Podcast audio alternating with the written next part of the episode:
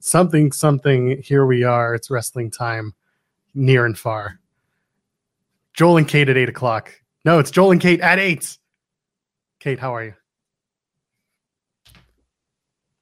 I'm good. Sorry, my microphone is like not wanting to unmute.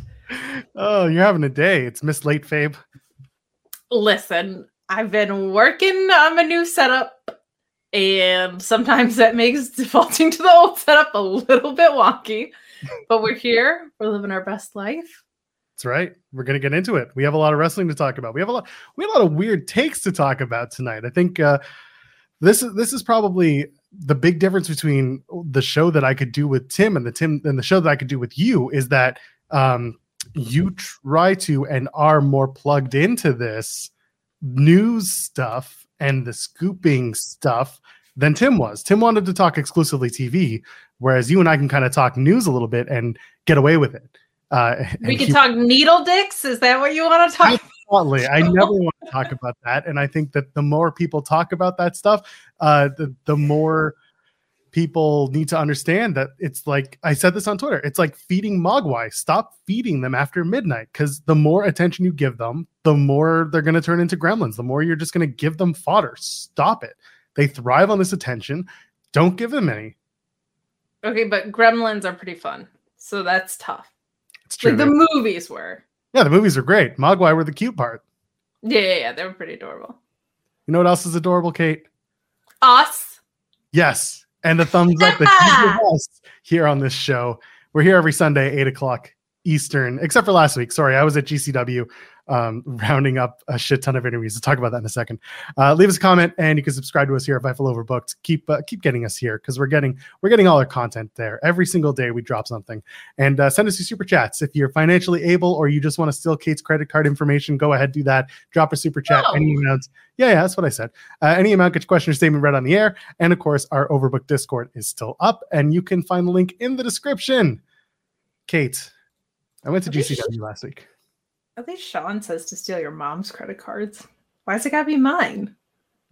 Listen, y'all can do whatever you want at the end of the day, but I just think that Kate has so much more money than she's leading on. I can't confirm that that's not true. Sounds like something someone uh, with a lot of money would say. you know what? That's a fair point. But based on the fact that I broadcast from a potato internet every week, I feel like the evidence is there. So working on that. You working are working on that. Let's have GC Dub.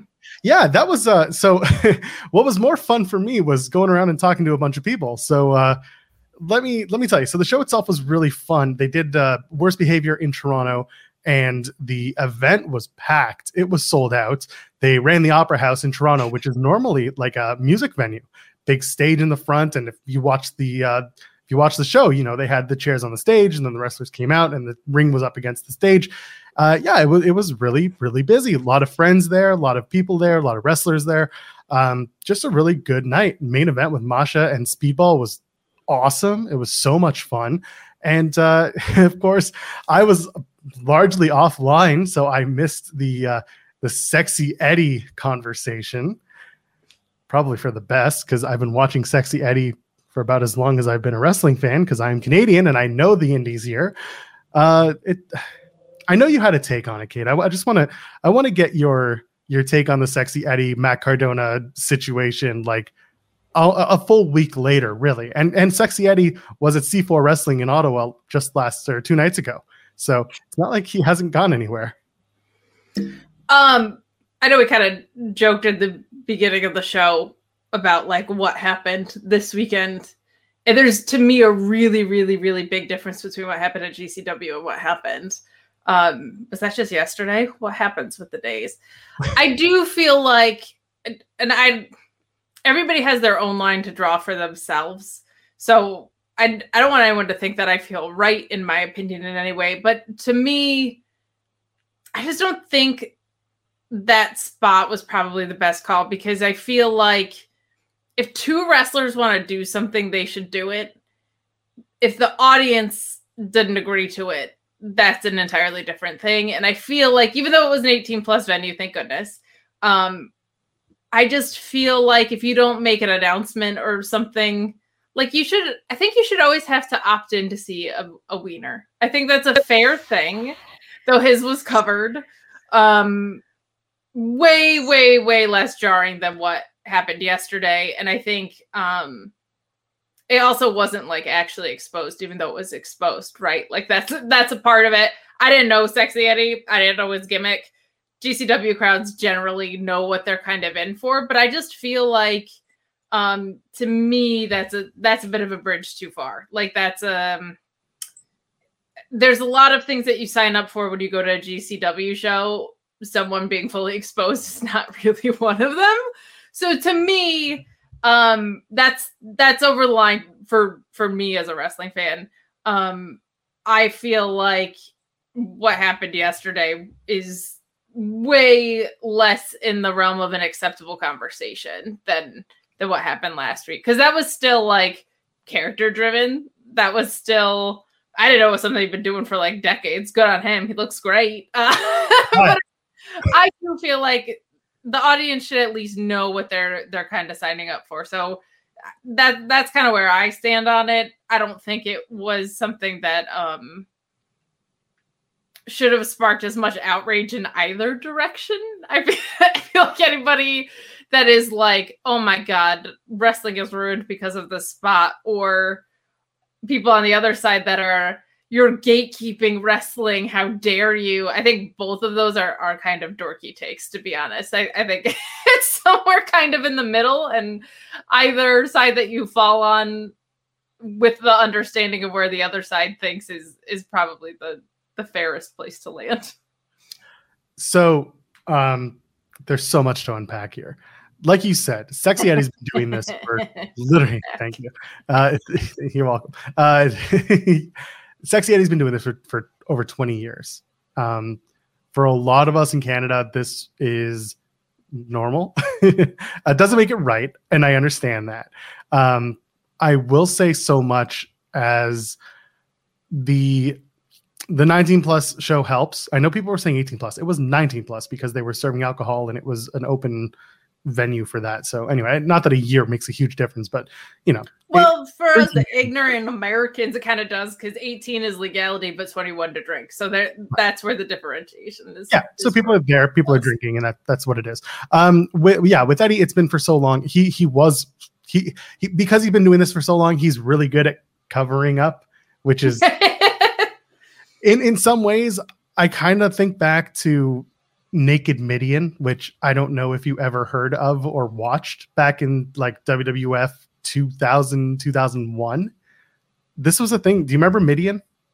Or have you ever heard of the wrestler? I don't. So, so his name is Dennis Knight. He Mideon came out when the Undertaker retired, just to make things more more recent he was one of the guys who came out for the Undertaker retirement ceremony, yada, yada, yada. And then everyone got COVID because he came and he had COVID. But that's not important. The point is, uh, Dennis Knight, who was Mideon in, in WWF back in the Attitude Era, uh, eventually had a gimmick where he was called Naked Mideon. Naked Mideon went around with a fanny pack on and a flesh colored thong, mind you, but he was still giving the appearance of nudity. Uh, Sexy Eddie does hold his D&B while he's doing a moonsault, but he also very much knows how to keep that out of your face and out of your your line of sight. Uh, it's provocative. Wrestling sometimes is provocative. Again, I'm not going to trample on anyone's opinion. If if if it's not for you, it's not for you. That's fine. It's jarring as hell sometimes to see. Um, for someone like me, it's funny, but I have a different life experience than someone else who may not find it as funny. So the sexy Eddie thing was something that I kind of woke up to the next day and kind of scoffed and said, "All right, we're done. Uh, I don't need to listen to this." What happened last night? I'm not going to talk about any further than that. That should not happen. That should not be okay. That should not be considered okay. That should not be uh, the stupid woke conversation is not relevant here in any way, shape, or form. Well, that, it's not. It's not actually a conversation. No, that's, it's not. That's the it's thing. Yeah. People just sucking. Uh, Cyclops better than Wolverine over on twitch.tv slash Fightful Gaming with a few bits saying Naked Mideon was even in the old WWF video game. blurred the private parts. It's true, they did. So that was kind of my take on Sexy Eddie. I, I, I, again, I grew up in the Ontario Indies watching this guy, so it was just funny to watch him work Cardona, and uh, I, I, think I was telling you some of the behind the scenes conversation, which I found hilarious. We won't get into it here, but let's just say that uh, if, if you guys were shocked at home, uh, Matt Cardona probably felt a little bit more shocked when he had to figure out how to work with the sexy Eddie and, and do his thing. Um, but yeah, the, the night was fun. When Tim and I got there to shoot interviews, um, I don't know if people have been who are watching who have been to the Opera House, but I'll give you an idea.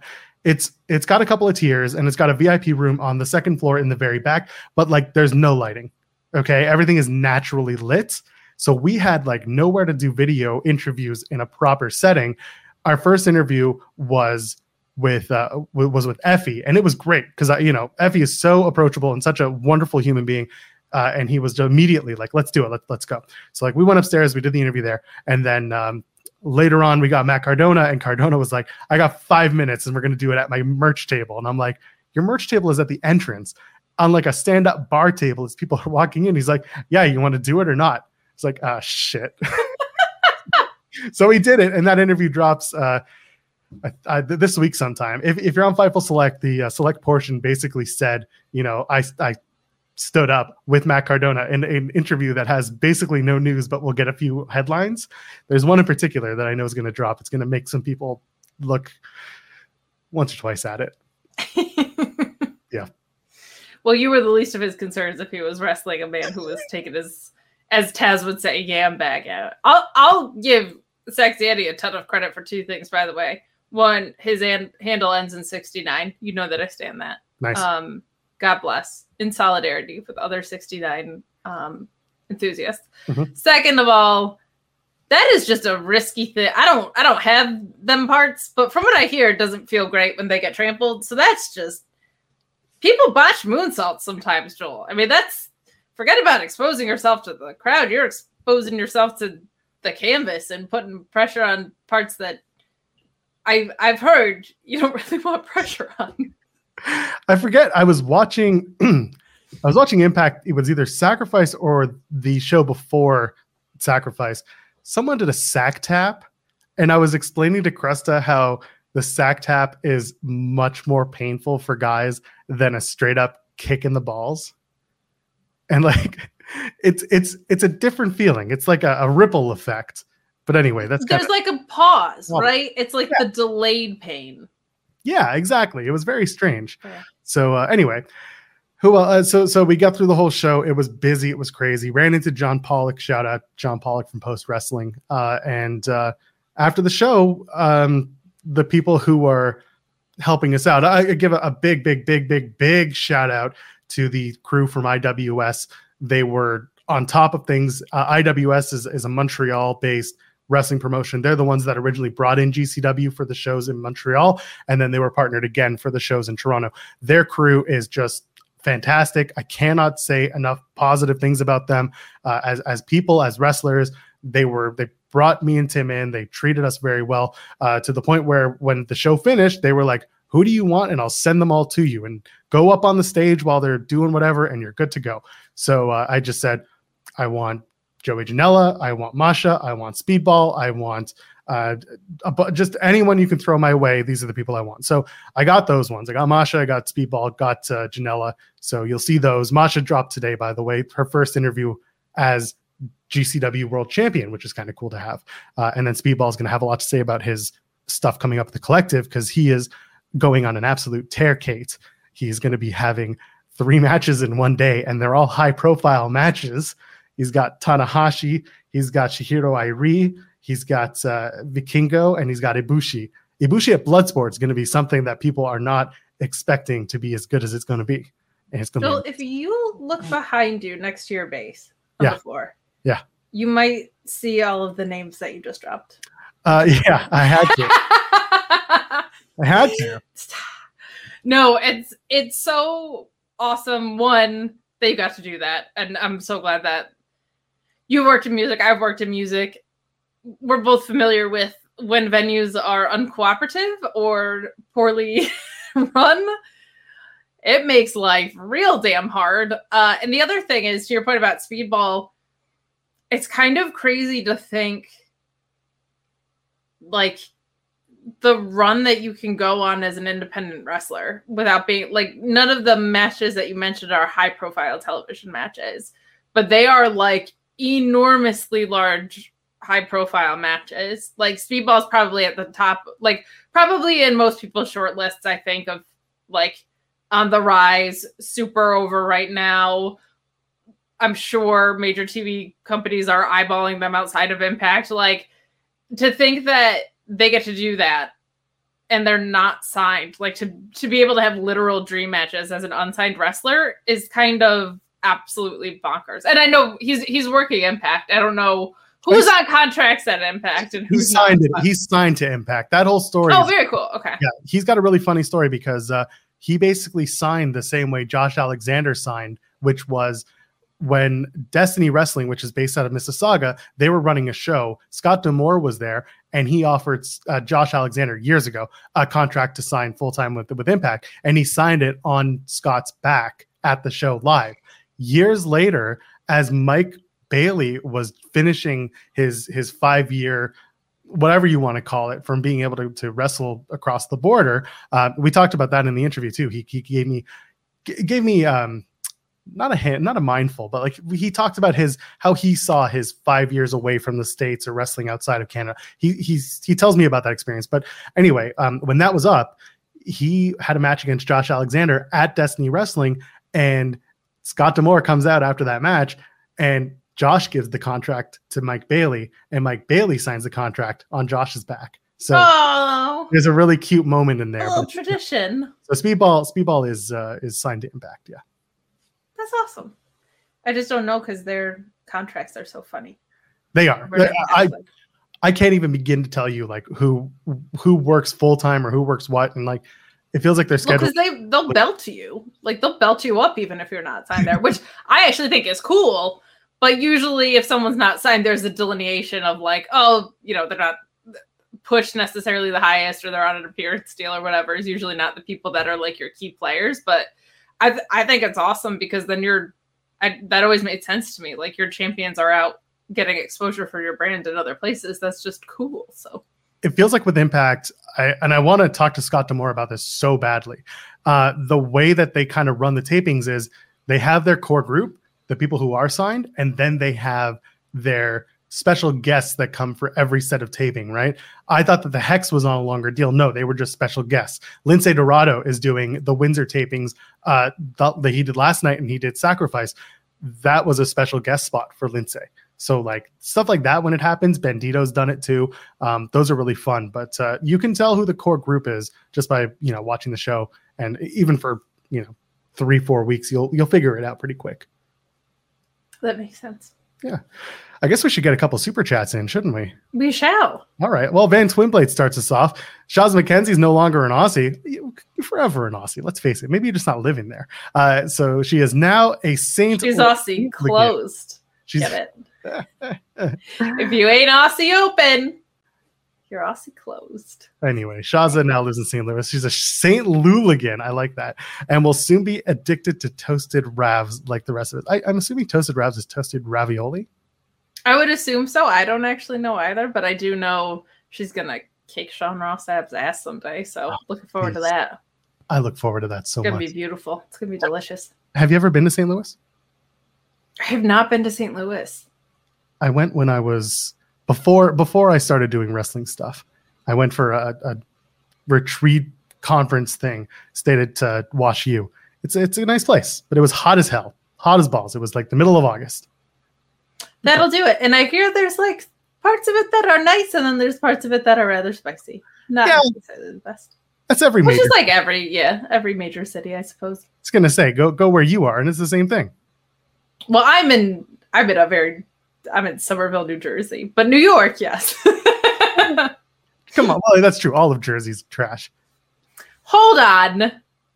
Hmm? Only parts of it. Whatever. Chat. I'm sorry if any of you are New Jerseyans. no, it's not. but your state is trash. Uh, Cody Wills with the super chat asking top three matches we're looking forward to this weekend. So WrestleMania is next weekend, uh, and the collective too, and a whole slew of wrestling. Are you looking forward to any specific matches coming up?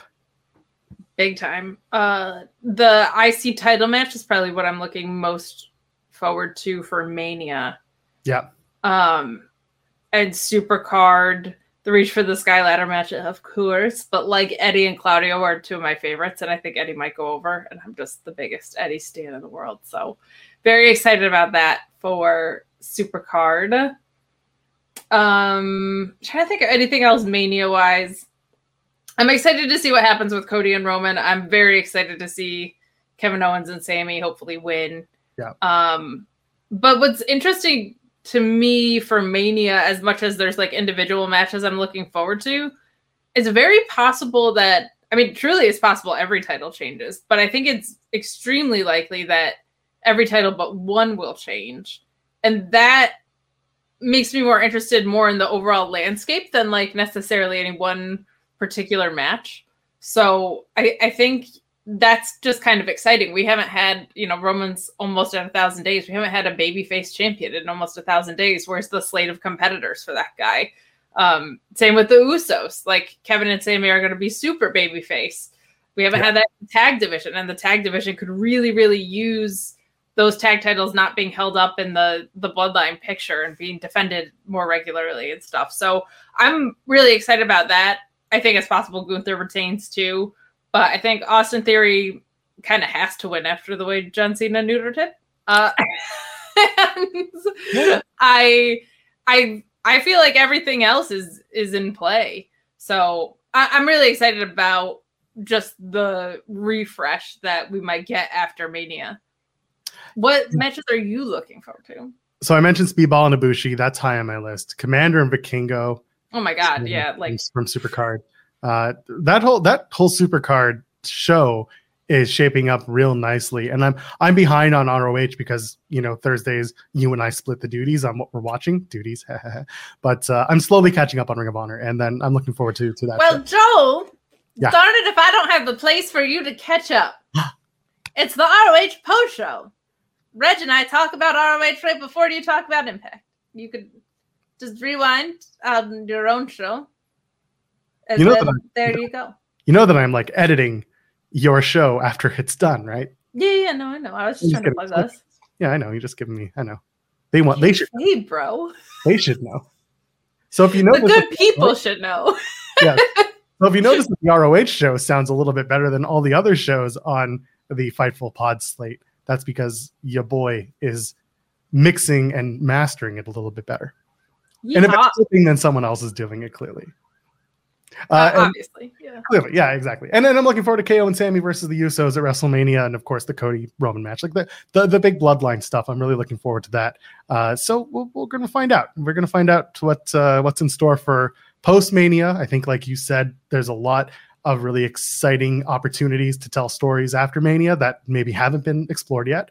And on top of that, you and I have talked about it here, and I've said it on other shows, but I love the idea of maybe the Raw after Mania being a thing again.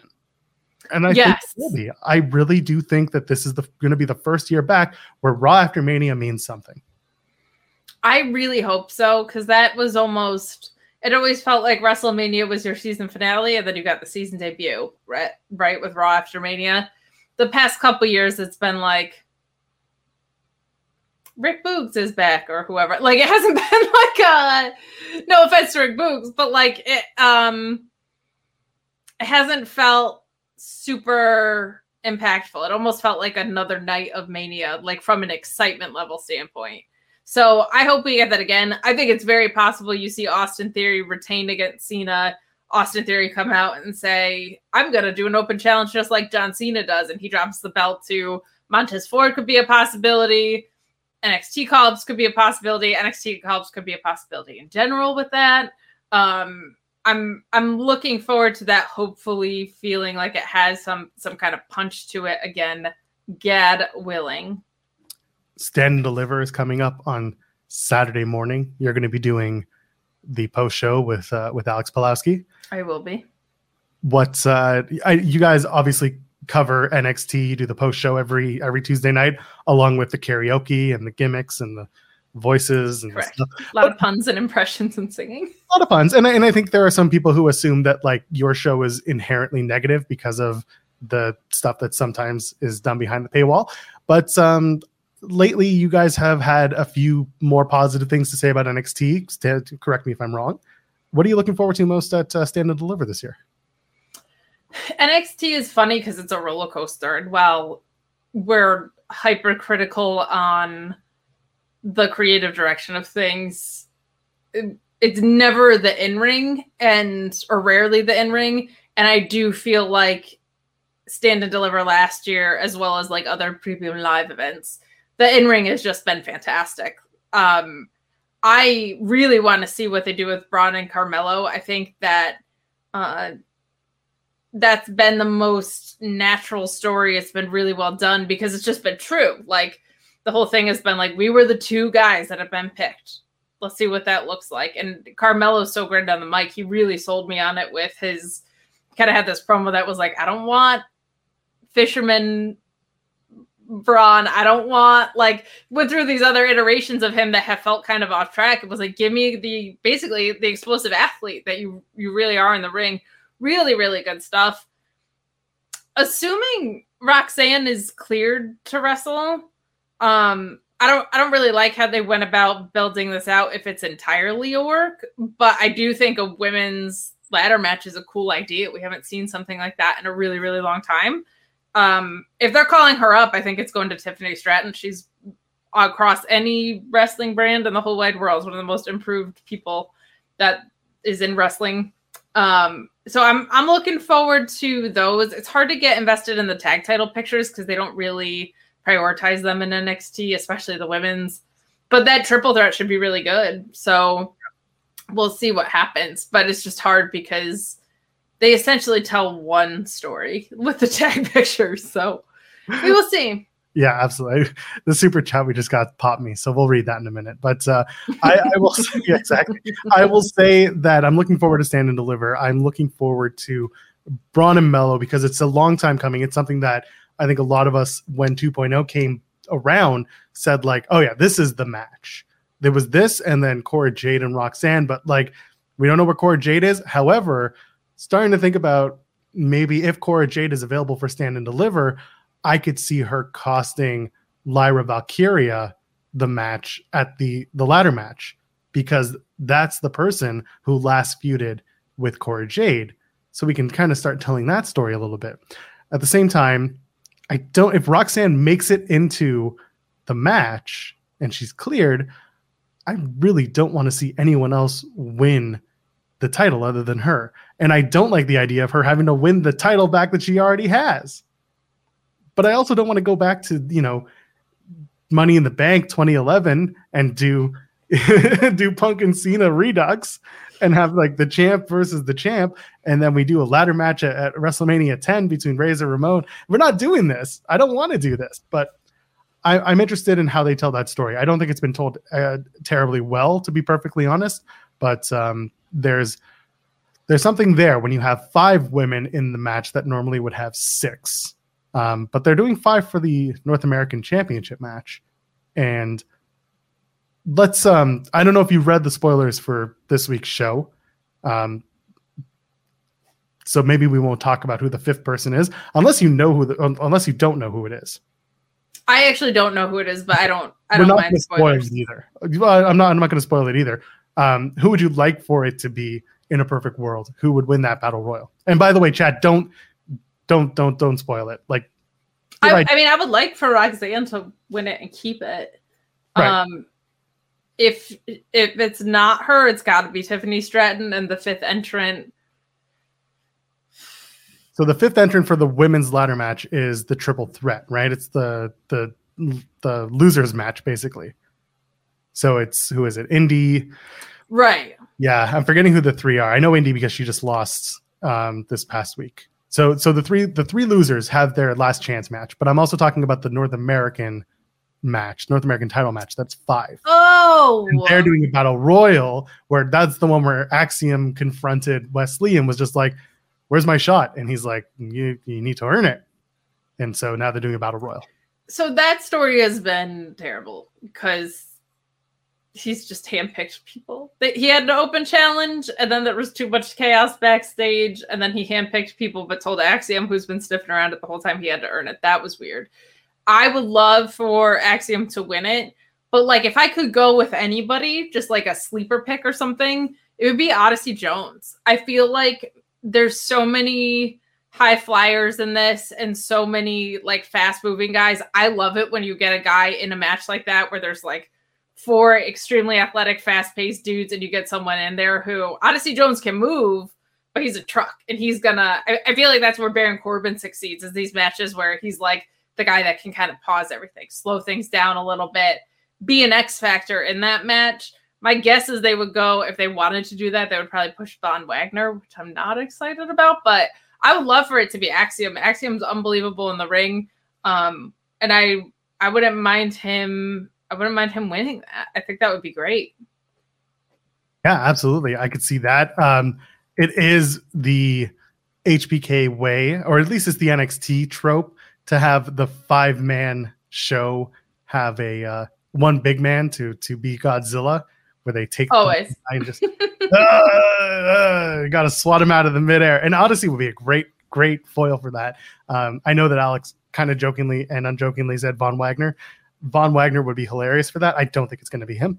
I don't know what they're doing with Von Wagner, but that's a whole other can of worms. I don't know if they do. And the half joking thing is like, we don't want to see him in there, but it's very possible they would put him in there. That's actually where he's been best. I don't I don't think he's been great, but that's where he's been best is is being that guy in that match where he can just chuck someone out of the ring and kind of move really slow. Like I, I feel like his matches are all kind of it's like a lot of shoulder blocks and standing around. So this is a better context for him that way. All right, let's let's get to the one that popped me. Chi-Town Spurs. Do you, first, do you think the first NXT show in Saudi Arabia should be called Sand and Deliver? My God, I'm gonna sandbag you, Chi-Town Spurs. That's perfect. no, that's fantastic. I'm such a fan. And then Cyclops better than Wolverine with the cheers of uh, the bits over at uh, twitch.tv gaming. If I'm Triple H, I'm immediately sending triple uh, spending sending Tiffany Stratton, Carmelo Hayes, and Trick Williams and Roxanne to the main with a rocket push immediately. I I see where you're coming from. I think it's a lot of people to try and put on an already established roster. Um, you have two shows to work with, and SmackDown, but I still think there is a little more time needed for some of these people. Roxanne, we, and Kate, you and I talked about this. Roxanne is one of those tent pole wrestlers for NXT. She's young. She's got so much time to cook and do her thing. Um, Stratton's another one who has time, but I could see getting fast tracked because she's had a huge, huge, just rocket of. Um, she's gotten better every single time you see her in the ring. She's gotten better, unbelievably so. Exactly, unbelievably so. Yeah. Mello and Trick, I'm again, I want I, the only reason I want them to stay is because, like we said, tentpole. It's those people who are really, really good and should stick around because it makes the brand stronger. I could see them moving Bron up and then having Trick and Mello stick around. Because also, in terms of like going to media, talking to media, Trick and Mello would be fantastic at that. I would say, regardless of who wins the Bron and Carmelo match, the other one is probably going up. I think that open challenge idea, Alex had booked this a while ago of doing like, um, he it that Cena would beat Austin Theory. I don't think they're going in that direction, especially since John Cena is going to be leaving WrestleMania at um, 7:30 p.m. Um, I I loved that idea of like an open challenge, and then you know he had said Bron Breakker opens it. I feel like he's like super cut out for a US title, Bron Breakker. Like he just kind of has that presence to him that I think would be really good. I would love to see it be Julius Creed. I if I'm if I'm calling anyone up tomorrow, it's Otis and Gable are split. The Creed brothers are getting paired with Chad Gable. Um, that to me makes the most sense. I don't know how much longer, and this is no offense to Brutus. I don't know how much longer you can deny that Julius Creed is like the it guy in the ring. But it also, I think we're seeing it right now with Montez Ford, where it doesn't mean you have to have like some nasty, dumb split. Like people can just go on singles runs. I think the New Day taught us that better than anyone. Um, so that that's my pick because I think I think you either got to do that reformed American Alpha Academy or you have to just kind of admit to yourself that like once Paul Heyman is done being Roman Reigns' little bitch, the advocate for Julius Creed, you could make a star with some ridiculous run. So that that's kind of my picks to go up. It's also just tricky, especially with the women's division, because it's been so weak on SmackDown. I know a lot of people don't like Ronda Rousey, but she was damn right about what she said. Um, you have to figure out what you're doing with the people you have because that entire tag division is Raquel and a friend, Natty and a friend, Liv and a friend, whatever. Like it's just it's been so rotated. Um, it's not to me that doesn't read as you have a division. So I think it's really important to look at the chess pieces you have in play right now I think unfortunately we're probably due for a round of cuts. Like I, I think you're going to see that with some of these NXT talent, which breaks my heart because it's not even anybody's fault. But I think there's some people that probably maxed out their potential in NXT, and probably some people on the main roster that, um, not, to no fault of their own, it just happens in wrestling sometimes where things things don't click in for you. Um, but I, I think we'll probably see cuts and call ups and, and things start to move and shake because NXT, there's some people that are just maxed out. Yeah. And it feels like the way that creative has been working, it's kind of like we're doing as much as we can given what is what, basically they're trying to in some cases appease vince and i'm not saying that vince is back that's not what i'm trying to say but i'm saying that i think there's a little bit of uneasiness when it comes to creative because like Ronda said, you know, this was before Triple H took over, but she basically alluded to the idea that there are no secondary women's feuds or no real no real time given to the women in WWE outside of, you know, a few 5-minute segments here and there, and she posited that the feud with Liv Morgan could have been better and longer if, you know, there weren't octogenarians running the show. Um, my point was really that Vince is still in a position of power it may not be overseeing creative day to day, but to a certain degree, we know Triple H speaks to Vince. I wouldn't be surprised if they're trying not to rock the boat too far. Give him, you know, give Vince the illusion that he's still good, while Triple H says, you know, I'm we're still doing well. Look at the ratings, look at the houses, look at the money. We're good. Don't worry about it. We're cool. And then Vince once in a while calls up and says, What about Brock versus Omos?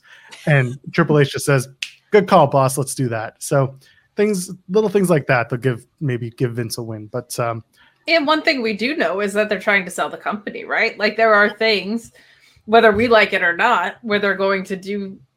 I there's nothing more I would rather see than Sami Zayn as a champion. Cody Rhodes is the guy that they're going to want as their champion if they're trying to sell the company. Like he's he's the guy that is the look that they want for for selling the company. I don't think it's right. I don't think it's the most creatively satisfying. I don't think it's uncreatively satisfying, but I don't think it's the most creatively satisfying. So there are things that just realistically people are going to be put in certain positions because you're trying to sell. So um and that that could also come into play with cuts as well. Who knows? So um I, I think it's entirely possible that Vince might not have like input in that way, but he might be like, hey, we're trying to sell a company. It would behoove us to do X, Y, and Z or have these people on the front burner. And unfortunately, that doesn't mean Chad Gable probably like that. Um, I would love for to see him in an important position. I would love to see Gargano in an important position. Gargano is in an important position in our hearts. Our rebel. He's losing to Dominik Mysterio clean on the main roster, brother. yeah, it doesn't. it's own stories, pal. Uh, I want to bring up Mike Straw's comments from uh, from Twitch.tv slash Fightful Gaming. What are your thoughts on Bron Breakker's name for the main roster? It seems clear that they view him as a main event level star, but the name just doesn't say main event to me. Now, I he's a Steiner. I was never of the grouping that was like he's got to be a Steiner. Yeah, listen, he leans the hell into it, and they talk about the lineage. I, it doesn't bug me. It doesn't. The only reason I can see them changing his name is because they have a Braun Strowman. And if this were still the Vince game, he would be saying, Nope, we already have one of those. And then they change his name. What it would be, well, that's a whole other can of worms. Bron Breakker is, it's fine. It's it, the, a name doesn't bug me as much. Butch got over as Butch. And now people are saying, you know, you got a you got a 50-50 split on this whole reporting about yes, yes, it's true. You can't tell me that Butch hasn't gotten over as Butch because there are people who have no idea who Pete Dunne is, was, or could be. Butch has gotten over on his own and doing what he's been doing with Brawling Brutes. You can do the same with Bron Breakker. It's what's in a name. What are your thoughts, Bron Breakker, other than he's a Steiner? Say you didn't know he was a Steiner. Say you then you would. I would say I've never seen the Steiners before. The there's just like a literal issue that he moves like his uncle. He looks like like he. But who knows about him? Because if you didn't watch WCW back in the day, or you didn't watch the Steiners on the WWE Network, then what do you know about the Steiners? Because there are tons of 20, 25 year old kids who have zero clue who these people are. Well, then they should stop alluding to it. And also, the audience he's been fighting for has been like 70 year olds. So they know. Um, going down, by the way. So don't give me that. I, we talked about that today. That number's been going down year over year. From from where did it where did it start, Joel? 54, and I think it's gone down to 52 or 53. Yeah. Let me tell you what, 52 year olds remember the Steiners they lean into it a lot. So it's it to me, it's take a side of the fence. they're dying. They're out there barking. They kidnapped Rick Steiner. Joe Gacy kidnapped them. That was Rick Breaker. I don't know what you're talking about. Rick Breaker. He, his Hall of Fame ring, Joel. He stole the Hall of Fame ring. I actually don't have a problem with Bron Breakker. I have a problem with Bron Breakker Kurt. Get the second K out of there, please. But just call him a Steiner. Um, or, or don't, but to pick a side of the fence the double consonant thing kills me. Just to stop it. Stop it. Yeah, just stop. Fine. Let's get let's let's let's let's uh let's talk about Roman real quick because it is it is part of the thumbnail plus the other thing, but uh Roman Reigns. Bye. People talking about the 1,000 day reign possibility. I know there are people in the chat who immediately said absolutely not.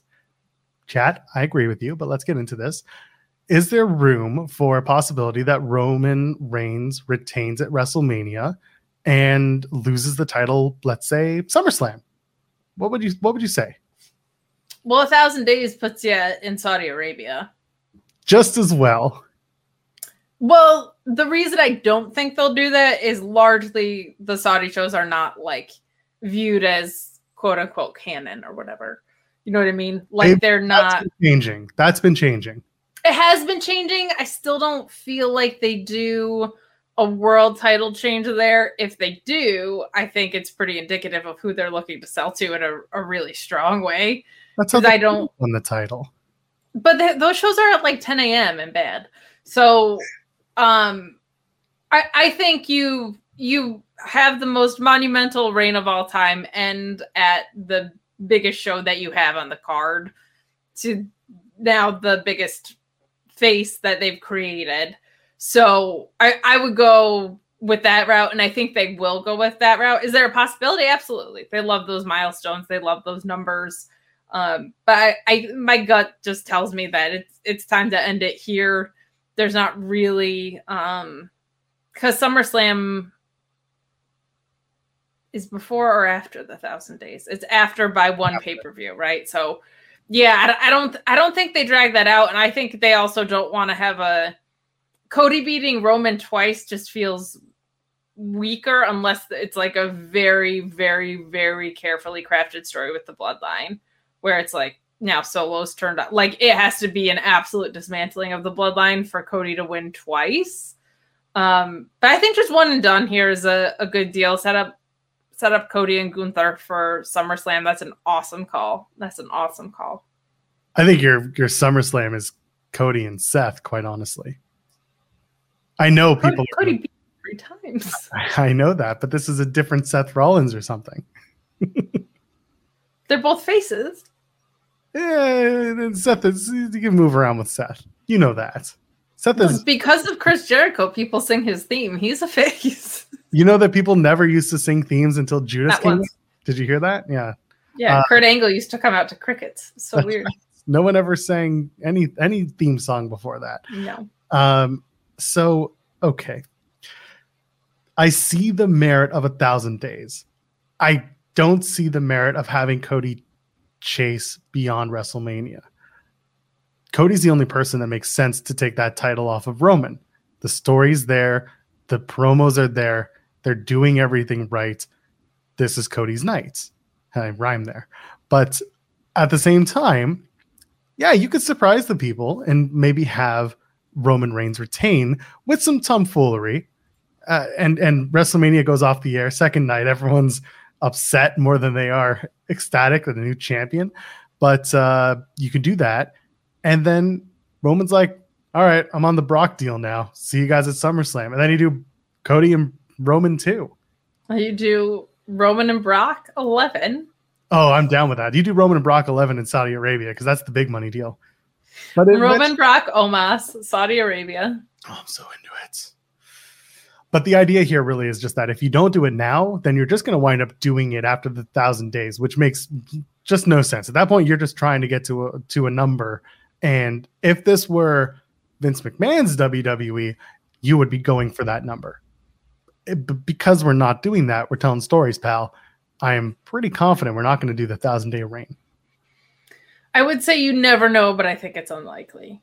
Like it's it's not out of the realm of possibility, but I feel like um because then what are you even you can't realistically drag this out without Roman being around either. Like I can't watch another two months of of Cody and Paul Heyman promos about this. Like I, it, it just wouldn't. It just I, I just I don't see it working well. I don't see it working well. That's when you bring in Brandi and you start having Brandi and Paul Heyman promos. Who the hell told Paul Heyman it was open mic night? That's, That's what I want to know. That's right. And then you just start having them jaw jack for a few months. That's it. That's it. And then Pharaoh comes in. I was just gonna say Pharaoh cuts a promo. Yeah, the, Pharaoh and the promo is I'm the big dog of the World Wrestling Federation. That's, right. that's it. So that's that's kind QT of QT Marshall shows up somehow. Oh, I'm so, so, excited for QT. Let me tell you, QT TV, that is the reason people should be watching Dynamite. Yo, it should be lit this week. did you just do that? Yeah, I did.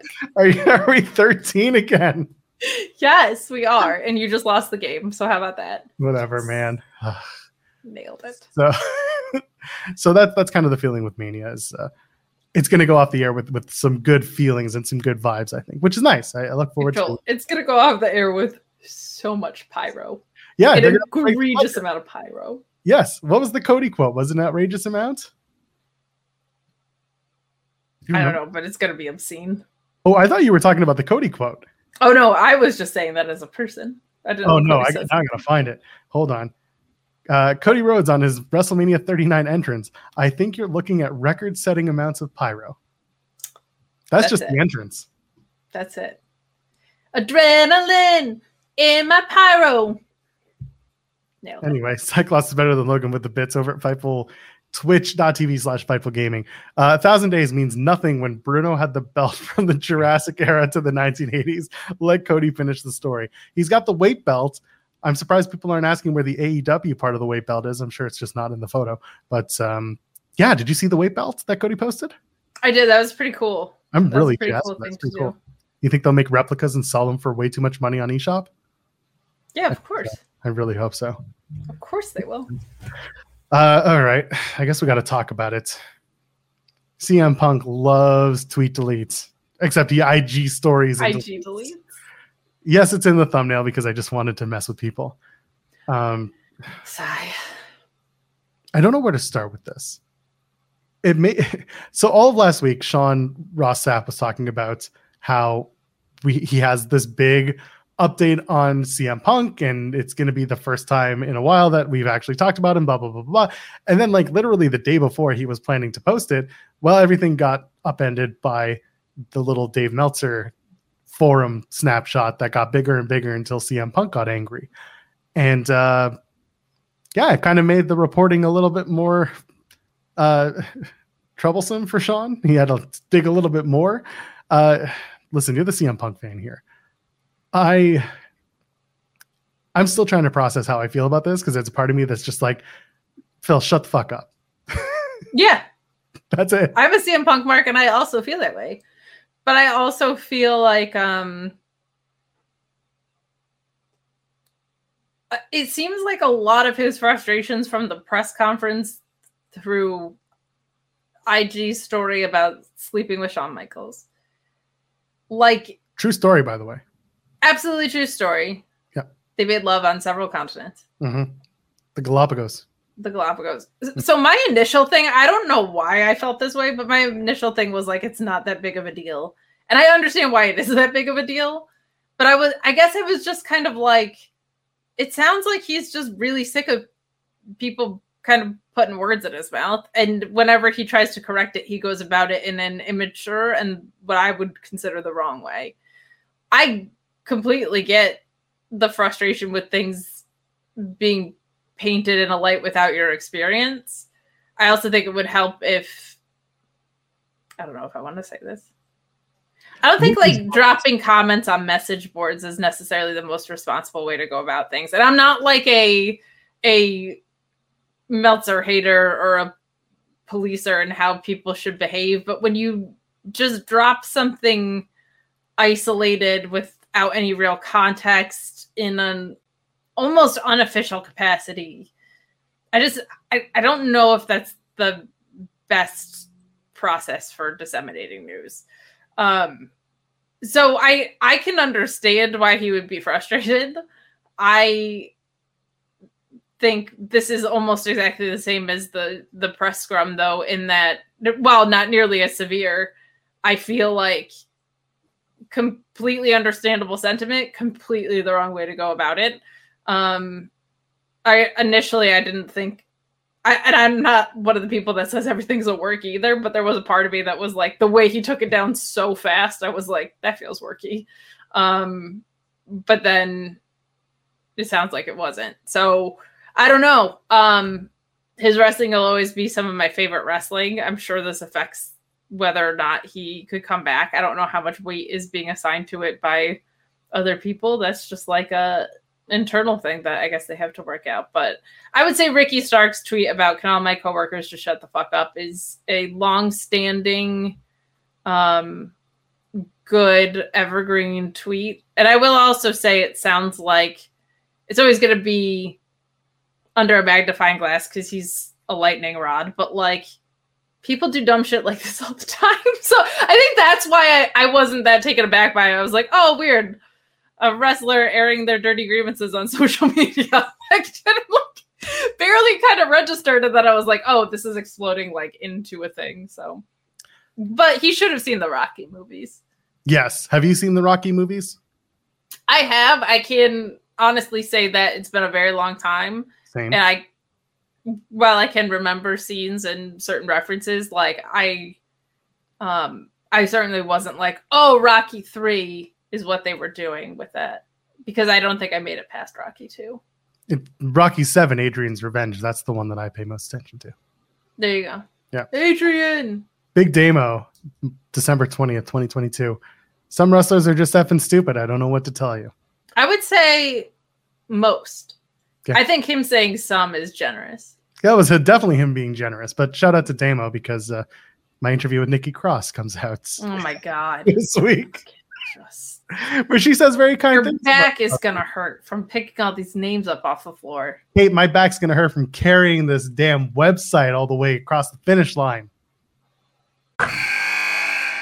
Wilson, you sent the game-winning email at the buzzer, avoiding a 4:55 meeting on everyone's calendar. How did you do it? I got a huge assist from Grammarly, an AI writing partner that helped me make my point, and it works everywhere I write.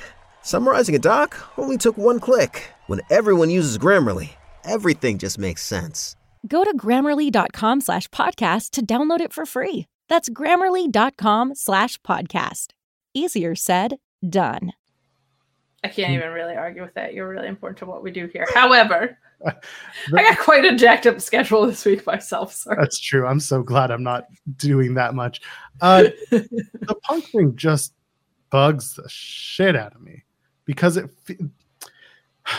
it feels like he's easily gotten to, uh, which is something that is not, not great when you're a pro wrestler. Yeah, and, and, but also like, listen, how many actors do we know out there who are just very uh, in their own bag and and very of themselves, not necessarily saying egomaniacal, but certainly of a certain belief in themselves. I get that. I am a little frustrated that there are almost certainly people out there who are important enough to get to punk with the gaslighting that they seem to provide for him. I'm not naming names because that's not what we're in the business of doing here. When I read what he wrote, I'm like, okay, you could have emailed someone in an official capacity about this, and they would have ran with this as an official statement. Because sometimes when you just mess, when you just tweet out something randomly from your Instagram and then delete it, the the look is worse than the comment. Hundred percent, hundred percent agree. So I'm sitting there, and you know, how many times in Sean's report does it say we reached out to CM Punk's camp and we heard nothing? We reached out to CM Punk directly and we heard nothing.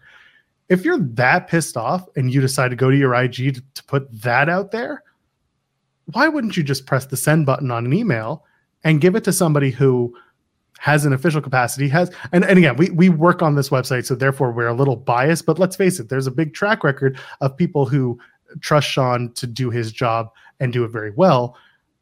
Why wouldn't you want the guy that does his job and does it well and is very well recognized by his peers and others for doing the job you fucking homer or whatever no, i'm just kidding but like you're you're right in that but I my thing is my guess is, and I'm I'm far, far, far, far away from being in the mind of CM Punk. Don't but, even try.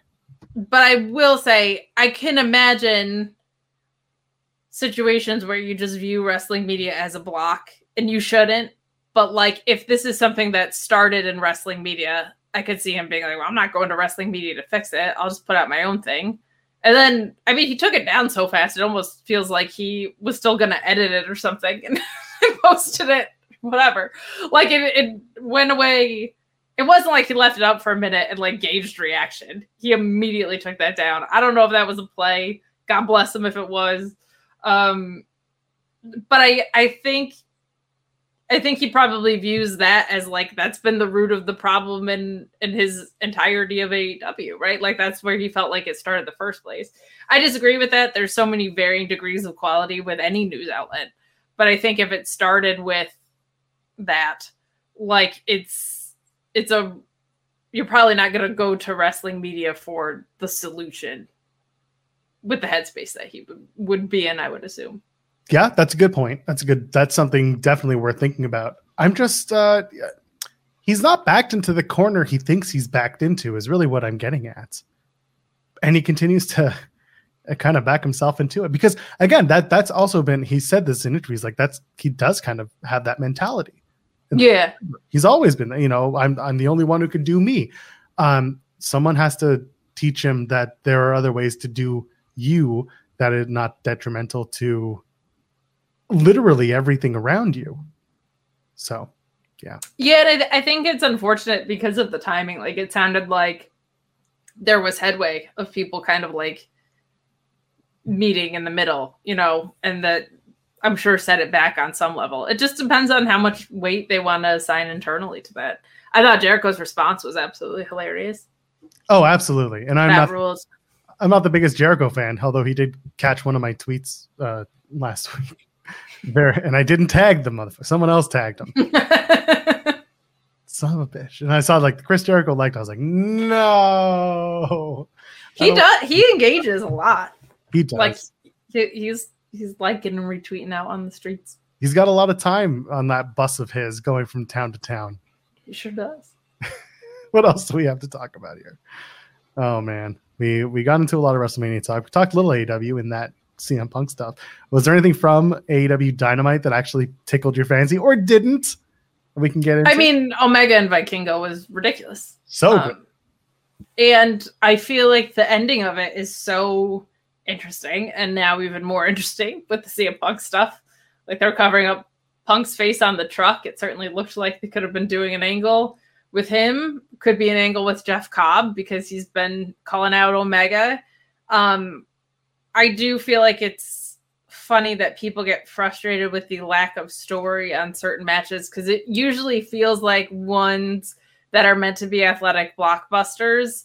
It just seems like the story always ends up being about there is a story, it's just not advanced with the person between the two guys, right? So it's like usually when it's someone like, holy key, crap, this is a marquee match with two guys that don't necessarily have a history, but it's a dream match, like things end up getting advanced outside of those two individuals, but advances things for one individual. They use that as a storytelling device all the time, especially when you're so stable heavy. So it just kind of makes me laugh that people like maybe either didn't consider that or catch on to it. But the I thought that whole last segment was a home run. I felt like the match was incredible.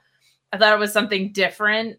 I think Kenny Omega is just like on this unbelievable run where he did what he did with Will Ospreay. He did this match like a healthy Kenny Omega is a good Kenny Omega. Uh, and so was honestly, so was an unhealthy Kenny Omega. This one just is even better. So just very cool. And then the elite storyline, I, th- I, think, is pretty interesting. I'm so happy Stu Grayson is back. That warmed my heart. Um, I would love to see Stu and Uno um, in ROH if they're not. If I, I don't want them to just keep being Adam Page's henchmen. Like these guys deserve more than that.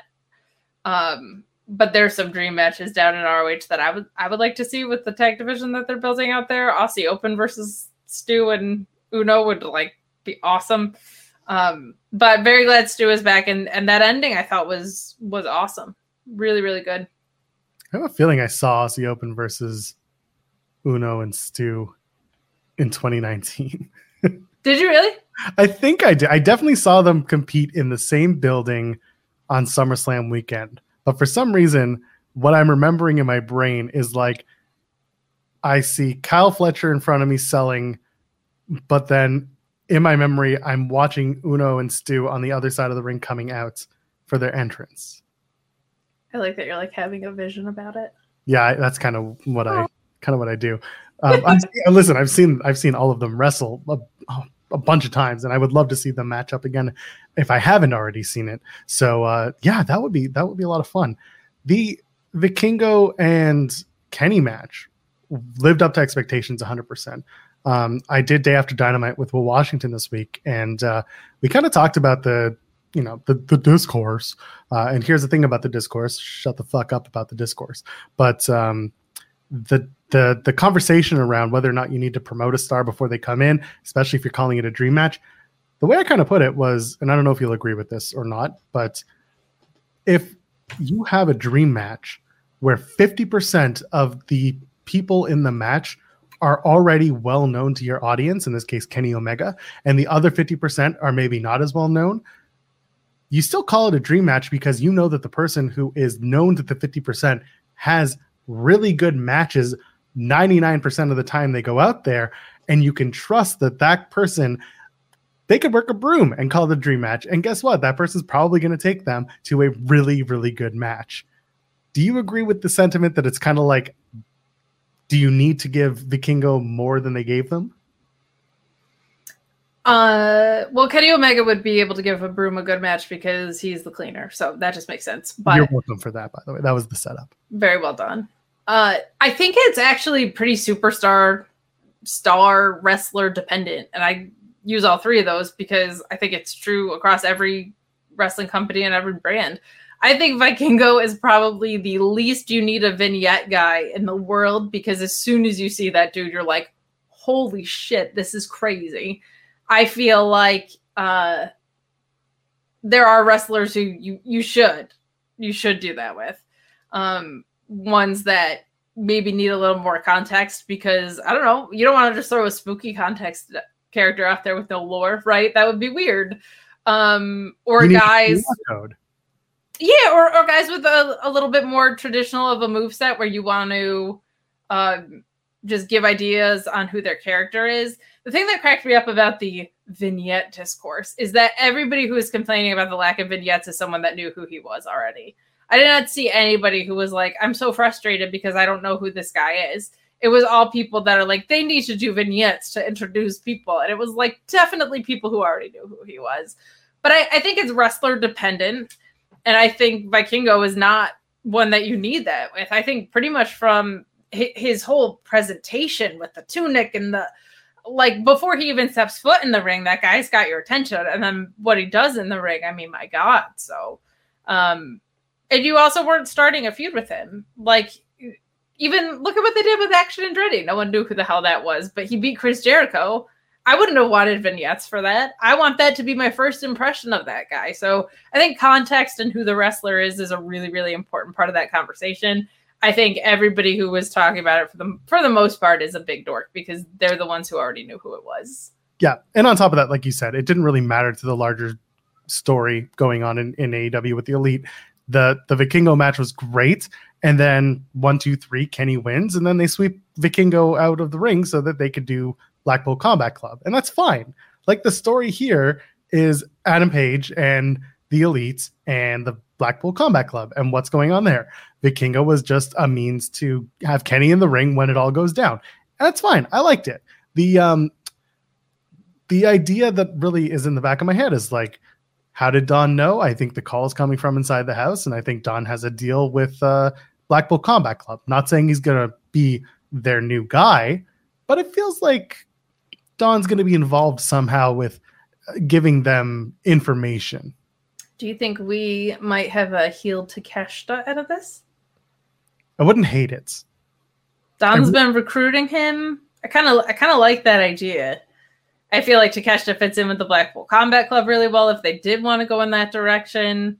Um, I just really like rooting for Takeshita, but I, I'm definitely not opposed to to that thought. It is kind of crazy though. He's so over. You I feel like almost want to keep that rocking and rolling, but I also wouldn't mind putting Takeshita in Ring of Honor for a little bit and letting him kind of keep building what he's doing. Not for a long time. He doesn't need to be there for a year, but have him go for a pay per view cycle and uh, and get a, a big rack of wins. Get him into just a, a a statement match that he wins, comes out of a feud, and then goes back to AEW where like hopefully they talk about how he came to Ring of Honor, how he had a big match against XYZ, and it was this and that, and then you, you know, you put him into a major feud that's not Chris Jericho. Correct. That would be refreshing. Yeah, although Adam Cole can get Jericho soon enough. I'm so excited for Jericho and Chugs. That's gonna be great. you want to play video games? I don't play video games. You're a sports entertainer. I don't care. I don't know why he has an accent like that, but Jericho has a he does to you accent like that. We got Chat down Spurs with the super chat. Between Jake Hager and Julia Hart, is it fair to say that AEW's hat lore is more interesting and pertinent than Uncle Howdy lore? Listen, listen. You can wear a hat and you can wear a mask, but you can't wear both. Okay? you do both, you kind of cross the line. Um, I like the hats behind me. I think they're very good hats.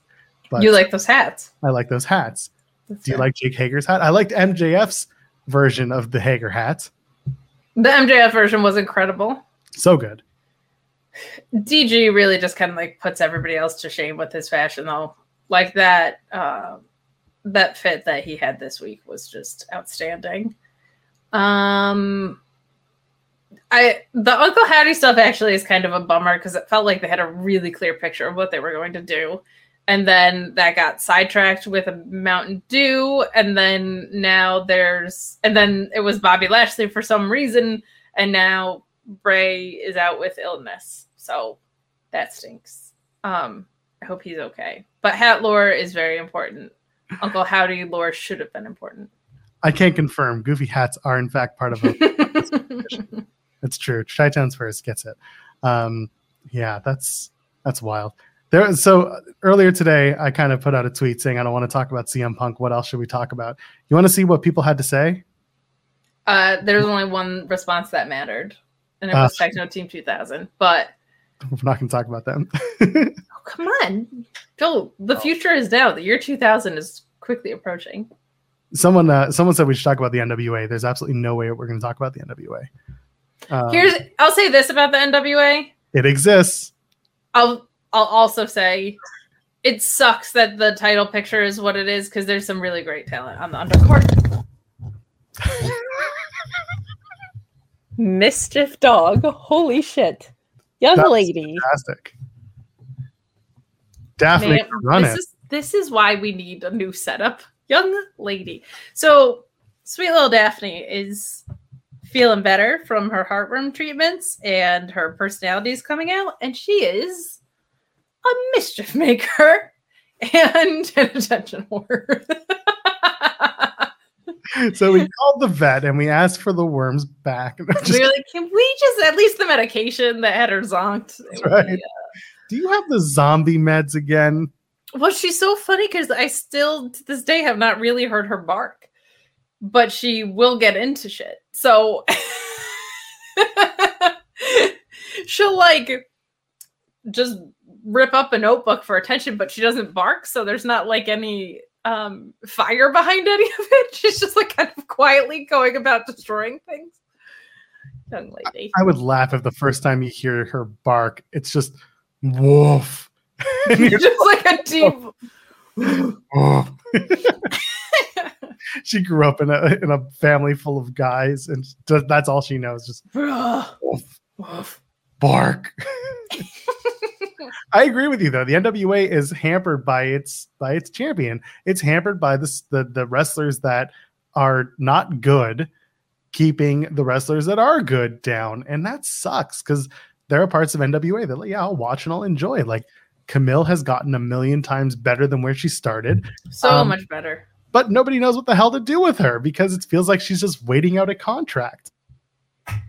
Yeah, th- that's what sucks is with as much wrestling as I watch, I, I'm not really seeking it out anymore. I used to, but because the title picture is, and it it wasn't great for a while, but now that it is what it is, I'm I feel bad, but I'm like, I'm I'm kind of not actively seeking it out, it has kind of killed it for me. It's become one of those things where if I just happen to be looking around on a Sunday or Saturday night, no WWE, no AEW, no indies I like. Oh, the NWA is on. Okay, let's check this out. And then I immediately regret my decisions. just just how it goes. Um, we can touch real quickly. Someone had mentioned the uh, the injuries to Josh Alexander and Mickie James. That sucked. As as someone who who does impact stuff, uh, the Mickie incident or uh, Mickie injury, um, it was really tough because so so the timeline was Mickie. They announced Mickie's injury on Thursday night after Impact, and they say the match with Jordan Grace at Sacrifice is off, uh, and they're going to address her situation at Sacrifice. Cool, no problem. And then the next morning, Friday morning, they announce via press release, and everyone gets it, saying that Josh Alexander tore his triceps and he's going to be out and therefore relinquishing the Impact World Championship, effectively ending his nearly the nearly one year reign as Impact Champion. That is the worst part, is that he was on such a tear and he was built up for Steve Maclin, really, because at Rebellion, that was supposed to be the match. Um, that's since been changed. It's going to be Kushida and Maclin for the vacated Impact World title.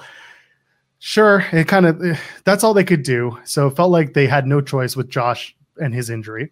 Meanwhile, with Mickie James, the timing really messed things up. They didn't want to have both major champions vacate their titles. So Mickie comes out at Sacrifice and says, I have a busted rib. Um, I can't compete tonight.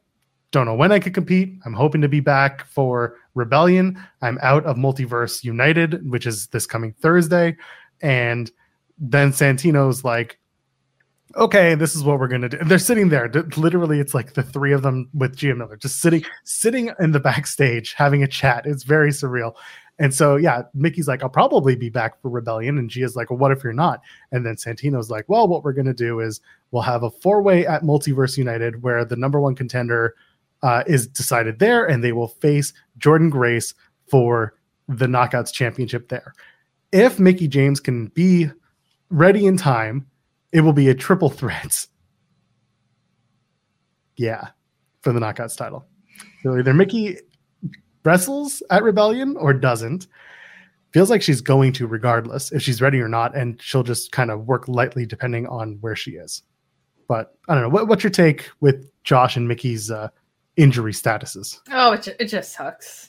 yeah, sucks. Uh, Mickie, of, of course, but Josh Alexander, what a what a run he was on and has had. Uh, like uh, there's very few situations where the title makes the performer and the performer makes the title. I feel like that's exactly what happened with Josh Alexander. That's rare. The last person I can remember that happening with was probably Miro.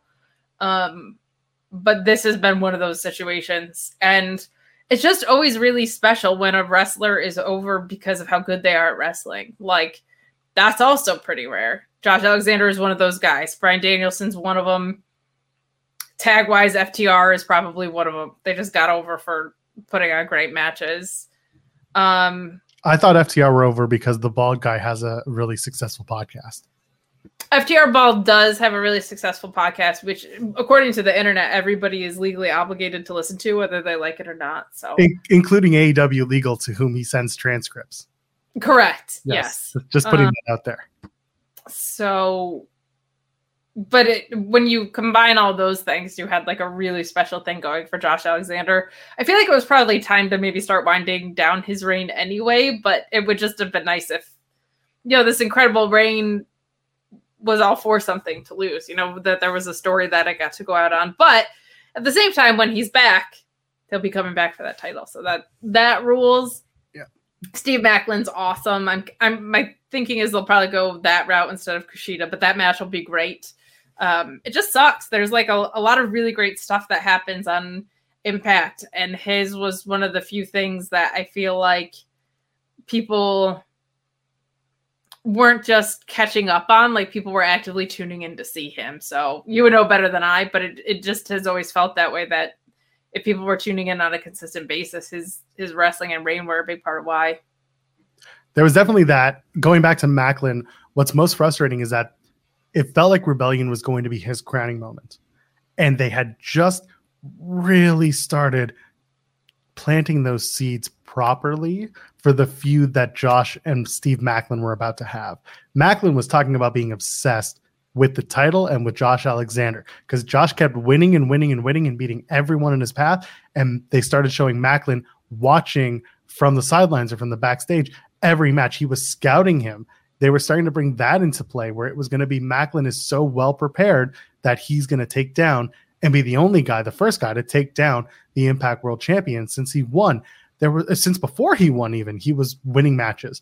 So like there was such a good story in place, and it sucks so hard that now they have to tell it in a different framing. It feels like they're gonna the way they played it off at Sacrifice was that Kushida tapped out Maclin, and it feels like Maclin was just shook because like he doesn't know Kushida at all. Now he's got to like learn everything about Kushida to win the title. It's a really strange uh, story that they're gonna have to try and, and tell and sell in the next God three weeks. But um, yeah it sucks when all your when your main champions go down like that. and uh, uh, on the same episode right it wasn't even Effectively, yeah, because the I. I, I, I don't know in terms of the Mickie stuff. I, I, I was told it was the last tapings. I know Sean reported that too. Um, what's frustrating about that is that they waited for so long to get that out there, but because Mickie was part of matches up until the last set, uh, the last episode going into Sacrifice, that was kind of like we can't say anything publicly sure you know it's all taped. Um and then the josh stuff i don't know when it happened. I haven't spent enough time going through his cage match to be like when did he last fight and where could it have happened? Or maybe he was training. Like i don't even know if this happened in the ring or out of the ring. So that's, uh, that's kind of where they're at. Heartbreaker. Happened. Yes at the same time. That sucks. Uh and then the last thing i guess we can talk about is uh randy orton. There's uh some randy orton on the radar these days. Randall keith orton do we want to see him back real soon or are we still uh or, or you think we're just going to be waiting on it? I kind of uh I don't I don't know what happens with Riddle because his never heard of him. his circumstances are so uh specific you know you don't want to rush back anybody who's dealing with any specific issues. They might not want to deal with the pr side of bringing someone back. Um that's kind of continually had a couple of hiccups like this. So it, it's i actually i think orton's great when he tries. Um where what you bring him back into i don't know. I don't know. That's where it gets a little dicey. Um There's if you want to i think he's gonna get cheered when he comes back. So you could do like what orton versus Theory, Orton versus Orton versus Theory actually could be good because Yeah. like you, there's a lot to play off of of like Orton is Cena's generation, right? There you could play off some fun stuff there, but I can see Randy coming back as a face 100%. Dude, like they're going to cheer him because he gets that legacy pop every time he walks out. That's fine. But then they will turn him because he's most effective as a heel in in WWE. Um, with that in mind, him and Cody would have a good story because Legacy started sure. Cody as the underling wanting to break free, and now the underling has become the the hottest guy in the business, the top guy in the business. So I wouldn't mind seeing them have a feud, maybe even going into SummerSlam. There's space there for that. Doesn't I'm to be- intrigued. I think a- I think a lot of it is going to depend on are they bringing Riddle back at the same time? Because if uh, are they, I guess is he coming back in a tag team or is he coming back alone? or is he coming back at all?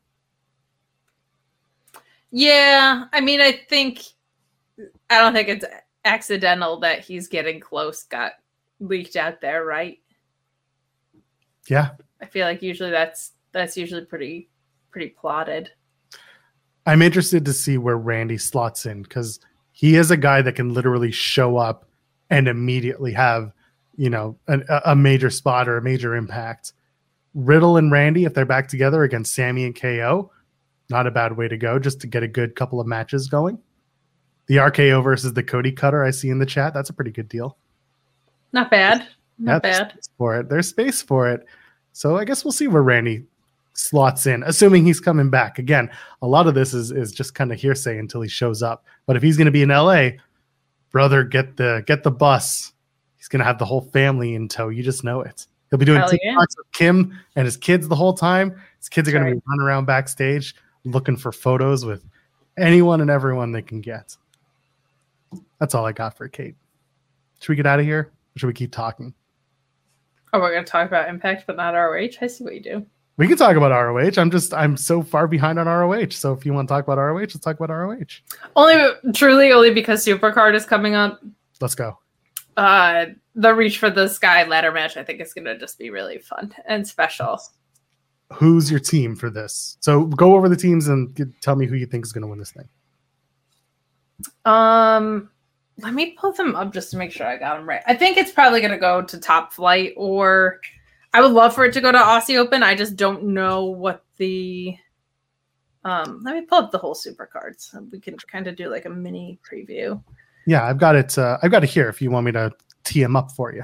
Oh yeah, go for it. Okay, so for the Reach of the Sky ladder match for the vacant Ring of Honor Tag Team Championships, we have Lucha Brothers against Top Flight, The Kingdom, Aussie Open, and La Facción Ingobernable. That's going to be Rush and Dralístico. Yeah, I think you. I think it's got to go Top Flight, and I'm intrigued to see if anybody shows up as a surprise in any sort of way. Like I, I wouldn't be shocked if FTR jumped in this and lost, but I, I think that could be really, really fun. Um, especially with their obviously the history with the Briscoes, it would almost feel like they were absent if they didn't. But who knows with schedules? But I, I feel like they're setting up Top Flight to to be your next your I guess establishing ROH champions here. Also, just a nice pass off to the fact that it's brothers. Like that's a that's a nice um moment, a nice tradition to have. And they've also been one of the few that has had like establishing programming leading up to this, where they've been in a bit of a feud with the kingdom. So um I, I think you already have like your first title picture set up, which is good. See, I think that the Kingdom are going to win, and I know that during the crossover between the post Ring of Honor and post Impact show, people thought I was trolling, but I really think that they might put that title on the Kingdom and then do a Top Flight and Kingdom feud down in ROH for a bit. I wouldn't hate it. I wouldn't hate it. Uh, it it's a little tricky too because I just don't know how some of the crossover teams are going to be used. Right, like we had AR Fox and them heavily featured as a trio, so I, I think part of that'll be the delineation a little bit. But I, it feels to me like it's going to be top flight. Just just watching the past few weeks, but I, I wouldn't be mad about it. Speaking of uh, AR Fox and trios matches, he's going to be challenging for the ROH World Six Man titles, along with Blake Christian and Metalik against the Embassy. That's a team of, of Brian Cage, Kaun, and Toa Liona. Now, once again, Kate, have I told you my favorite part of the Ring of Honor Six Man Tag Team Championships? You have not told me that. Every single holder of the Ring of Honor Six Man Tag Team Championships since Tony Khan bought it has not been a full time roster member or signed in any way, shape, or form. There's always one, and in this case, it's Brian Cage. That's the X factor here, right? Like I think Yes. uh that's that makes it kind of tricky. It feels like they should retain based on what we've been watching, but that might just be because I'm not like fully bought into this trio of Metalik and um Blake Christian and AR Fox because AR Fox was just kind of like rented for this angle, it feels like. So Very strange. it, it is an odd choice. My guess is that the embassy retains and that hopefully they've worked something out with Brian Cage. Um, my other guess is you've got Dalton and the boys challenging who, whoever next and, and being the ones to ultimately take it off of them. Yeah, we'll see where we go, but I mean, I can see the embassy retaining, and then that's that. Maybe start playing around with the embassy a little bit more in terms of like the just the members or even storytelling with the embassy. I'd like to see more of that. We'll embassy where it goes? For the Joel of immediately regrets that we didn't end the episode. I do. It's okay. Well, that was last night. We'll talk about that show in a minute. Uh, for the Ring of Honor World Television Championship, Mimosa Joe defends against Mark Briscoe. this is potentially a feel good moment or Mark Briscoe's first like major loss in the new Tony Khan Ring of Honor era. Where do you see this going with uh, Samosa Joe? My gut is that Mimosa Joe retains as the king of streaming services. I just think he's such a great stronghold to have there with that belt. And I feel like you could do something really compelling about Mark, you know, not being prepared for action in Ring of Honor without his brother. Like there's there's ways you can go with that. Um, I wouldn't be stunned if it went the other way. I think that could be a really, really fun way to go about it. You'd also have Samoa Joe spiraling. This is another thing where I feel like it kind of just depends where they want to book Samoa Joe, like which show you want to book him on. But with his history there, you know, Danielson saying he wants to go home, there's so many possibilities that that you could have there. It just feels to me like Samoa Joe retains. Samosa Joe loses to Mark Briscoe, shows up on Dynamite on commentary the next week wearing a poncho. I'm in. Let's do it. I'm in. I think he also could uh, just be a nice member of QTV. He has unfinished business with Hobbs. oh, that'd be so much fun. Let him run QTV. Let, My let- God, Yeah. let's let Samoa Joe doing it. Yeah, let's do that. Uh, I could see Mimosa Joe retaining and Mark Briscoe suffering the loss. I could see I could see that. It would it would be fine. Uh, it depends on the placement of the card and of course what else is going on. I'm looking at all the other title matches and like that yeah, there are certain things that it's like if this happens, this happens. It's a game of chess. So uh, let's let's move on. Athena defends the Ring of Honor Women's World Championship against Yuka Sakazaki. Um, I have nothing on this match. I just expect Athena to retain. Do you have uh you probably have a lot more to say. No, I think you're you're right on that. Most of the Athena time in ROH has been more spent with Willow and on Willow, and she's not the one that is chasing here. But Yuka, I think, is they were just doing some work on Dark, so they pivoted to this, which I think is good. I think you're probably going to build up a loss to Trish Adora or someone like that. I, maybe Skye Blue. She's been getting so many reps but I, I, I don't see Yuka being someone that's sticking around ROH, so I don't see her winning here. But this this version of Athena is awesome. I kind of wish it was being built in with this outcasts thing that's happening. Should be a great piece. Skye Blue is an interesting character because she's like 0 and 28. And, and this is like this year. She she doesn't win. Uh when I was on Day After Dynamite, I kind of said, what if they do blood and guts with the women? Skye Blue's on the team and she ends up getting the win. That's gonna skyrocket her.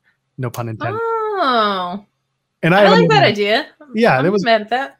It was one of the ideas that I had alongside the one we talked about with how we get to Britt and Jamie splitting up. But maybe you don't even need to do that if you can get Skye Blue to get the win, and uh, that would start giving her a little bit more moving forward and start building her as a as a major player in uh, in AEW. But uh, with Athena, this is the right spot for her right now. This is good. She's doing really good stuff in Ring of Honor as this character. I I think she's been great. I just feel like the AEW main could use a heel like her. They don't have a heel that's doing what Athena's doing really right now. Um, but I, am not mad about it. Like I I watch both shows, so I'm happy about it. But this th- this reign's been awesome. She had a great proving ground match with high. Um, proving ground matches are just like one of my favorite devices in wrestling. It's so much fun to have like a it's such an easy excuse for how, how to build out a possible contendership. Um, but but really really fun. I, I think Athena retains here though for sure. Let's move on to the Pure Rules title on the line. Wheeler Yuta against Katsuyori Shibata. This match should be really good. I I expect Wheeler Yuta to retain. I wouldn't be surprised if Wheeler Yuta cheats his way to retaining the Pure Championship. But Shibata is going to beat the living daylights out of Yuta throughout the entirety. What do you think is going to happen? Yuta's going to retain. This is some of my favorite work I've seen him do. I feel like using the whole point of Pure Rules is that you have more rules, and he's finding ways to cheat within and around them, um, which is just very fun as a wrestling fan to watch. Uh, definitely, he's going to retain. I wouldn't be shocked if his next challengers is someone else from the LA dojo, based on where this is taking place and the story that they've built out has been. I don't want one of the students. I want the teacher. That's how we got to Shibata. But I, w- I would not be surprised if someone else from the dojo came out to challenge. Bad dude Tito versus Wheeler Yuta. No, I'm in. Let's do it. Tito was great on the Impact pay per view last uh, this past Friday. So awesome him and Shane Haste had a good match against Ace of Base. Uh, for the AAA Mega Campeon chip, uh, El Hijo de Vikingo versus Komander. This match came out of nowhere, was announced, and uh, this is going to be a really friggin' fun match. the fans, the fans win. Yeah, like that's it. Doesn't matter doesn't matter. Yeah, I think in, in, cases like this, usually the champ retains, right? This is just like something that they sprung up on on us to give us a, a dream match here. This is this is the ECW brings in two lucha stars to go absolutely hog wild for your enjoyment. But where are the vignettes? On the internet. They're just gonna... the other thing with the vignette discourse is like you can just go YouTube shit now. This is not like the 80s. You're asking too much, Kate. People don't use the Google. I literally have people on Twitter being like, wait, what happened with this and this? It's like, you know, there's a search bar on Twitter right in the top corner. Huge pet peeve of mine when people are like, wait, what time is that on? Like, tweet that. It's not. I'm like, I, w- I will n- never respond to that. Not once in my life. Finally, for the Ring of Honor World Championship, Claudio Castagnoli takes on Eddie Kingston. There's so much going on between Claudio and BCC between both brands that like you can put this into th- there's so many different ways this can go. And again, going back to how other matches play out, Samoa Joe most specifically, that uh, if again if Samoa Joe retains, we might look at a new Ring of Honor champion. If Mark Briscoe wins the World Television Championship, Claudio might retain the world title. I think Eddie goes over. I had been feeling that way, especially because he quit. But then in the sit down segment, they kind of have been. Claudio did a great job pushing the same thing that the rest of the Blackpool Combat Club has said to him of, and was Punk's big through line too, of like this wasted potential thing but Eddie's reactions were so different this time. It was all about like turning it back to the championship. It was about t- turning it back to the lineage. He wasn't kind of taking the bait. I feel like that's an intentional story driven move. And I think this is Eddie gets his redemption here. And I, I think it's going to be a hell of a match. And that sit down with Caprice was fucking awesome. Yeah, go back and watch it. It's on Ring of Honor's uh, Twitter. It's on their YouTube. It's all over. Like they made a big deal out of this. It was good. I'm such a huge mark for him, and he just if the point of a promo is to sell me on a match, he's doing that every time. Yeah. Him giving me like goosebumps with some of the things he was saying while wearing a Flint Tropics jersey. Just beautiful. so you think Eddie's going to win the world championship? I do. I I wouldn't be shocked if he didn't. This could go either way, but I I think even just from a roster delineation and clarity standpoint, you strap up Eddie here. That would be great. And that's really what I'm after when it comes to Ring of Honor is starting to really separate those rosters and get a much clearer idea of who's where. I appreciate that the champions don't wear their titles on each other's programming anymore. We're starting to get away from that, but now it's time to start having the title holders just be title holders on those shows. It's not a demotion. It should just be seen as you are the flag bearer for your place right now. This is where you're going to work. We're not paying you less. So, you know, this was this is Kurt Angle working in ECW all over again. This was someone saying like someone's got to build the brand. So, Kurt, you're going to do that. That's what I that's why I see it. And I think when Eddie Kingston does come back up to AEW, he probably has the ROH title and is facing MJF. I don't hate like, like I'm a champion, you're a champion. Let's fucking battle. I think could be really really fun. But that's the forbidden door match. there it is. There it is. Ring of Honor versus AEW. That's your forbidden door. Who needs oh. Okada versus MJF? That's boring. Who needs that? That's not fun. I would like to see Okada.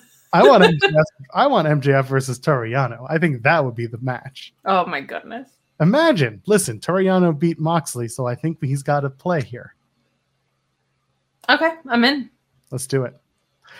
One last super chat, and then we're gonna get out of here. From Gbro, go watch or listen to my show with Jeff Hawkins. Me being Joel, I'm reading the super chat. Uh, yeah, myself and Jeff Hawkins last night because there was no newsworthy this week since Jeremy was tending to some uh, some some family matters. Uh, everything's good there, which is great to hear. Um, we instead of doing newsworthy, I called up Jeff Hawkins and I was like, "Hey Jeff, let's talk about WrestleMania gimmick matches." And then we spent an hour and a half not really talking about WrestleMania gimmick matches, but still talking about WrestleMania matches from the past. So there's your hard sell. Go watch it after the show. And Kate, plug away and let's get out of here. Um, I don't know why Jeremy couldn't make the show if he was just watching the show Family Matters, but I'm glad that everything is okay. He's a big fan of Urkel, okay? Let him be a big Urkel fan. Yeehaw! Uh, I don't know. I'm a, I'm a mess this week. You can find me This week? This week? I mean, always, but now I don't have like it, Sunday is also double. Day. It's gonna be a whole thing. But Monday you can find me on Fightful Select doing the Raw Sour Graps post show. Tuesday on the NXT post show Sour Graps on Fightful main channel. Wednesdays at Mark Order Pod for as long as I can stay awake. God knows this week. Thursday doing the ROH and Impact stream, which we get to hand off. Me and Reg handed off to this feller and the wonderful Cresta Star. Uh, Friday, I think what's happening is I'm doing the ROH Supercard post show. You're gonna have Robert Dude Felice on the main with Alexis Cardoza, and you will also still have Sour Graps behind the Fightful Select paywall. Saturday, stand and deliver post show on the main Fightful Select for WrestleMania Night One. Sunday, maybe Joel and I will be back here, maybe not. Uh, but I will definitely be on Fightful Select doing Night Two post show for WrestleMania. Who's doing the night WrestleMania post shows this year? I don't know. Did, did we ever settle that? I don't know. There'll be a watch along here, I think. I think Rob will probably run them. I don't know. This is a weird time of year now because it, my, for those who don't know, my kid was born. Uh, his birthday's on Thursday, so WrestleMania time has now become like, does Daddy do work or does Daddy celebrate birthday? So The roads to your son's birthday. seems awful. So we'll see where that goes. I would like to do a show on Sunday with you, even in the afternoon, where we can talk about WrestleMania Night One, talk about stuff we watched on the collective, talk about some super card, whatever it is. We'll figure out some time. Uh, oh yeah, if I got vocal cords, I'm there. That's the problem. Who's gonna have vocal cords? Uh, what am I doing? I, I'm I'm light, but I'm not light this week. I I'm I've got the run sheet with Ella J. Go follow us at the Run Sheet Pod. We drop an episode every Wednesday. Uh, I'll be doing. I don't know if I'm doing anything on Thursday anymore because Impact is supposed to be live, but also Oh, that's right. Multiverse of Matches starts at 11 p.m. Eastern. And it goes probably till 2 a.m.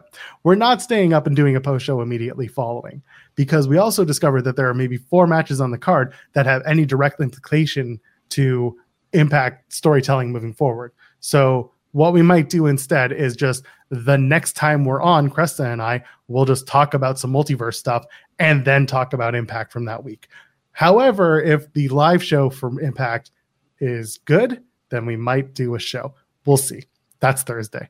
Um, then I got stuff here on Overbooked all the time. So just just come and follow me there. I'm at Joel Pearl, J O E L P E A R L. I think that's it, right? I think so. Ladies, gentlemen, friends beyond the binary, we'll see you in the next one. Cheers. Catch those springtime vibes all over Arizona. Break out of the winter blues by hitting the water at one of our lake and river parks. Take a hike among the wildflowers. Just make sure to stay on the trails and leave the flowers for the bees. Discover Arizona's best kept secret and visit azstateparks.com slash amazing to start your springtime adventure.